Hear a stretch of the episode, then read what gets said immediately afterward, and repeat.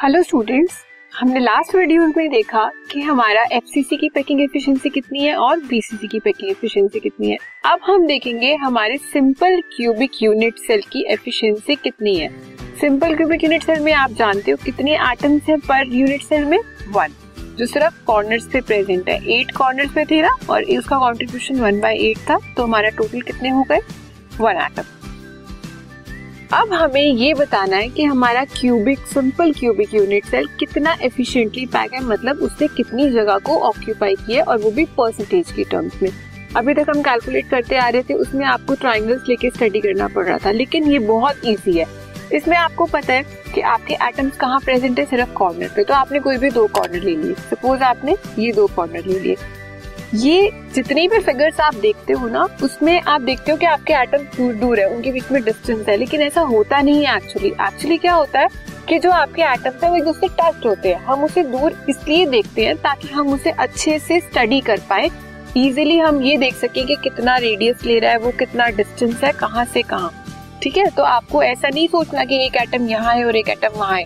Atom सभी साथ में है सिर्फ़ आपको स्टडी करने के लिए आपने उन्हें अलग अलग किया। ठीक है? तो जो एटम्स आपके कॉर्नर पे हैं, आपने कोई भी दो एटम्स ले लिए, या हमने एच और ए एटम ले लिया। इनके बीच का डिस्टेंस सपोज़ एटम्स हमारे किसकी शेप में होते हैं? स्फेयर की शेप में होते हैं। अब ये हमारा उस क्यूब की एज लेंथ भी है, जिसे आप ए कहोगे। ये वाली है ना एज लेंथ क्यूब है तो सबकी सेम होगी। जिसे आप ए कहोगे, और ये दो स्फेयर्स की रेडियस का डिस्टेंस भी है। ये दो स्फेयर्स है आर इसकी और आर इसकी।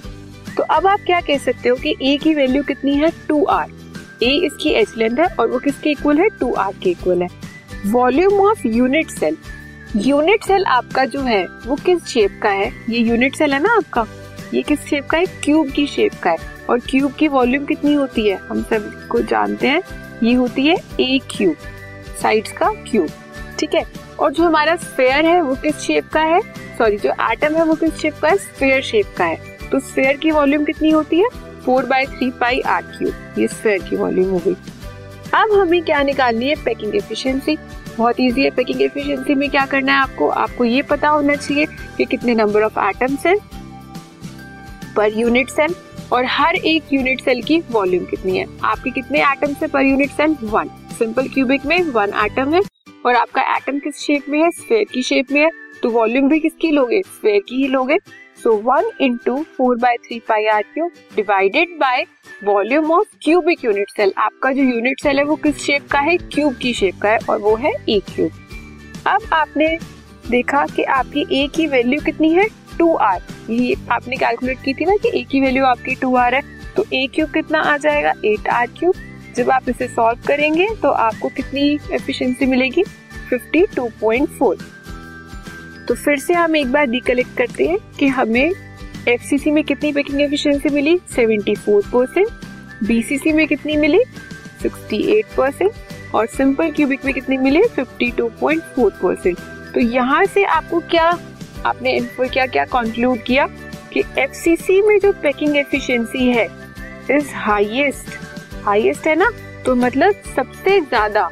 जो आपका यूनिट सेल यूज़ होगा क्रिस्टल लेटिस बनाने में वो कौन सा होगा? एस ये आपको डायरेक्ट क्वेश्चन पूछ सकते हैं। Calculate the packing efficiency of FCC C C B C C and SCC तो आपको इसी तरह से कैलकुलेट करना ठीक है?